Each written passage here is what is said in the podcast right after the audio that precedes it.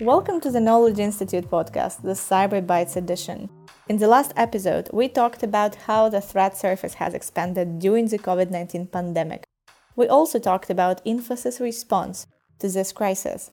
Today, we will focus our discussion around data breaches and attacks on remote assets.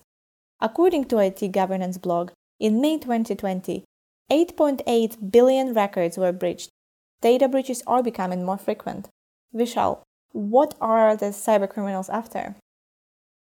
Hi, Julia. So, if you look at how the breaches and the attacks have evolved, in past we used to see attacks on banks and financial institutions, and the attackers were after your money, whether through your credit cards or your online banking assets, and they were trying to steal your credentials so that they can actually steal your money of course, uh, since then there have been multiple types of attacks and multiple types of threat actors. We have state-sponsored, non-state-sponsored, financial crime.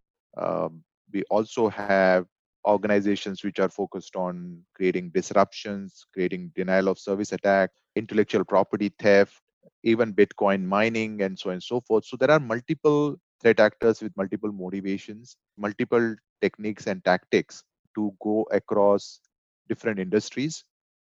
Yeah, and that's uh, what we're going to talk about just in a bit. We will discuss all the techniques and motivations and tactics. From your personal experience, do you see maybe that some industries are more affected than others, or are they all pretty much the same? Every industry is now having an exposure to cyber risks like I said, it started with banking and financial institutes many years back. But at this stage, the growth of investments and the growth and rise of cybersecurity risks related to manufacturing, related to retail, to energy and utilities has gone so high that each industry is now equally exposed. And I would not want to pick up one industry over another right now. If you had asked me this question three or four years back, the answer would have been that the banking and financial industry was much more getting impacted, but not anymore. And very recently, we are seeing a significant, unprecedented rise of malware attacks, and specifically within that, ransomware attacks, which are clearly not discriminating against any industry. And so each industry is perhaps a target and is getting impacted by uh, such attacks, Julia. Got it, thanks. So now let's go back to the beginning of our conversation. You said there are multiple motivations and multiple techniques and multiple tactics to go across different industries. So, what are the most common cyber attacks? 90% of the attacks are uh, using social engineering methods, uh, which means that they invariably are initiated through an email to an unsuspecting uh, user and uh, thereafter the credentials once they get in you then have a lateral movement and the attacks get migrated to the rest of the organization if you look at in terms of any of the attacks which have happened and you look at the anatomy of these attacks what you would find is that all of them have an insider playing an uh, active or a passive role so when you look at the issue of insider and an insider threat from a risk point of view. The risk is about having an insider getting compromised unknowingly about the credentials by which the threat actor can actually enter your organization and perform harm. The second is about an insider who is perhaps going to a competitor and can steal intellectual property if not protected, and carry that competitive data or competitive assets to your competition.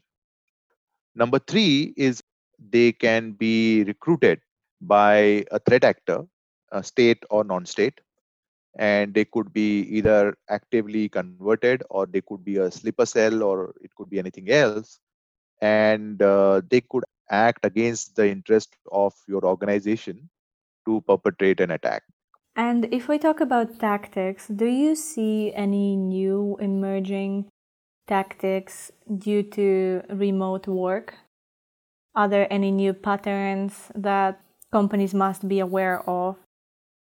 We have also now started seeing that given the fact that now you know 75% of the people are working from home the home routers are becoming a point of vulnerability and we have seen attacks where the vulnerabilities of the home routers are getting exploited and when you are at home organizations have a split tunneling implemented which means that you are able to connect vpn to your corporate network but you also have a channel of communication open for internet browsing through your local router. And that causes this risk of split tunneling which is getting exploited by the fraudsters to come and initiate a command and control communication through the corporate network through that vulnerable home router. Thank you. And there are many different cyber attacks that exist today, and criminals use different tactics. And for the sake of time, we did not talk about all of them today. But the next question to you is how can companies adapt to this new environment? And what practical steps can they consider when defending their systems against such attacks as ransomware or insider threats or any other cyber attack?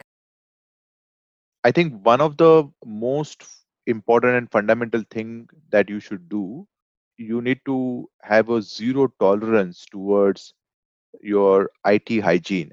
And what do I mean by IT hygiene is your patching, your vulnerability management, because most of the attacks that we have seen are the ones where the vulnerabilities are known.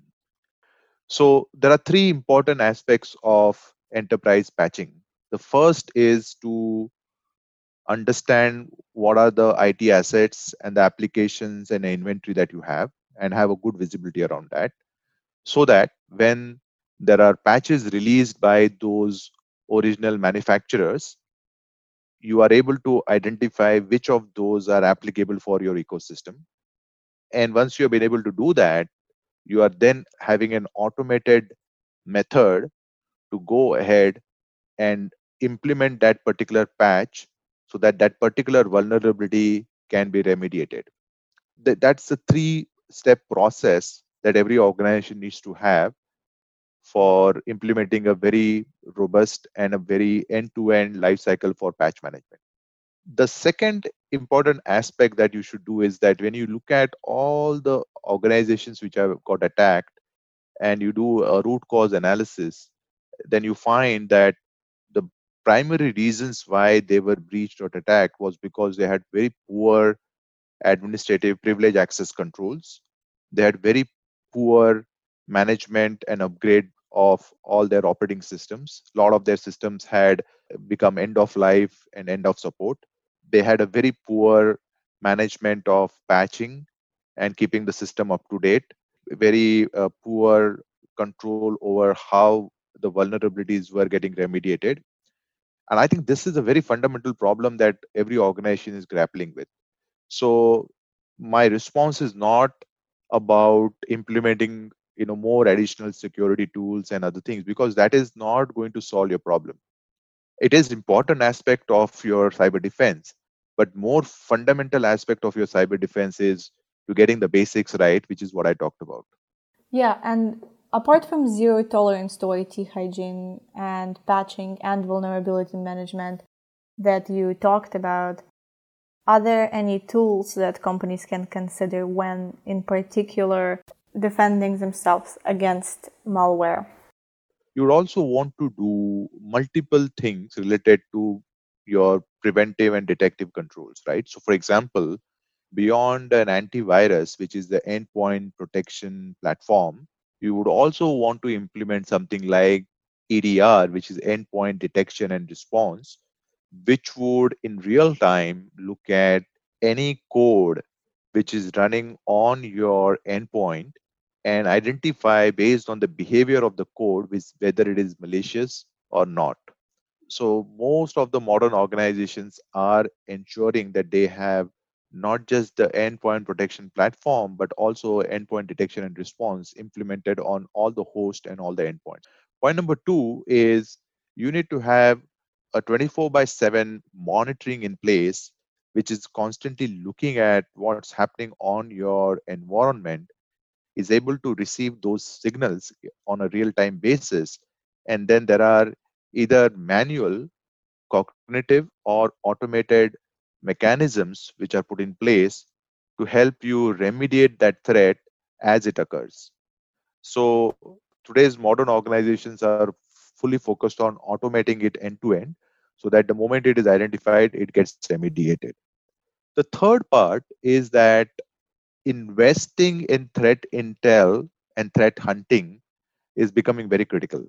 What do I mean by that? So, the virus or the malware can only be effective and impactful when it comes in contact with your assets, whether it is there on prem or cloud eh, or on internet. Now, the reality of any malware is that there is always a patient zero and the first 100 patients and the likelihood of you being in that is much lesser as compared to you eventually being there. So therefore the threat intel and threat hunting platforms help you to remediate and make your organization systems immune to any of that emanating threat by having a quickly coordinated mechanisms to a identify patient zero somewhere else and identifying the indicator of compromise indicator of attack indicator of behavior so that we can apply that to your organization context so that you make your organization immune to that. So this threefold strategy of preventing and protecting on the endpoint through epp and edr to have a 24 by 7 monitoring in place through your cyber defense center monitoring to help orchestrate remediation. And number three to be able to implement threat intel platform and threat hunting so that you are able to move quickly to immunize your organization against these threats before they come and hit you is a good way to protect yourself against ransomware attacks. Thank you so much. I think these are great recommendations. And lastly let's talk about the worst case scenario. If a breach does occur what should be the first steps that the company must take?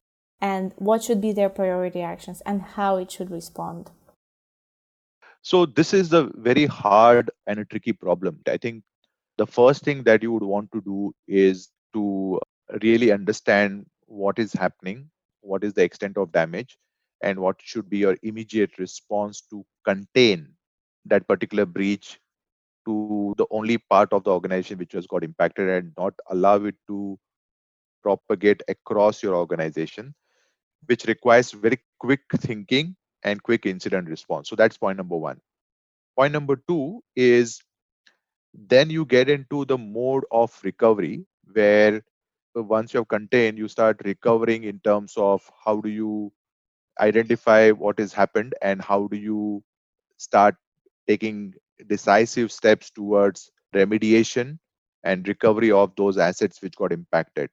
Number three, once you've kind of done the recovery, the third thing you need to do is to start looking at root cause analysis to find out what went wrong so that you can do analysis and fix that at root cause. So these are the three steps. But I think more importantly, while these are happening, you need to also have your communication plans in place where you can uh, look at how you can communicate with your customers, how you can communicate with your legal entities, your contractual obligations, your regulators, your leadership, your board. All of that is very, very important. So communication plan and you know media outreach is very, very important.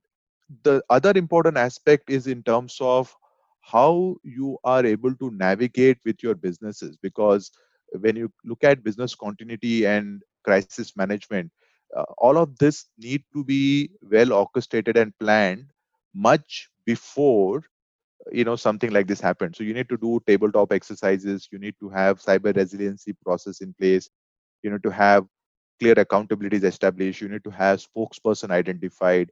So all of that is also a very important aspect of your you know remediation plan and response plan. So if you cover up all all of these things then this is the method and approach that you need to take for uh, breach response Julia. Thank you, Vishal. And so we came to the end of our discussion. If you could pick one final message that you could leave our listeners with, what would you say to them? We are seeing more high frequency of number of attacks and we are also seeing high frequency of organization getting impacted so if i have to give one message to those organizations or the listeners i would say that please consider cybersecurity threat as a very important and fundamental threat for your organization and you need to start working on it now so that you're not too late to protect your organization and your interest to these type of threats Vishal, thank you for your time and a highly interesting discussion today. Everyone, you can find details on our show notes at infosys.com slash IKI in our podcast section. I'm Yulia DeBerry, cybersecurity lead and podcast producer for Infosys Knowledge Institute. We were here today with Infosys Chief Information Security Officer Vishal Salvi. You have been listening to the Knowledge Institute, the Cyber Bytes edition, where we review some of the company's key responses to cybersecurity threats in the COVID era. And until next time, keep learning and keep sharing.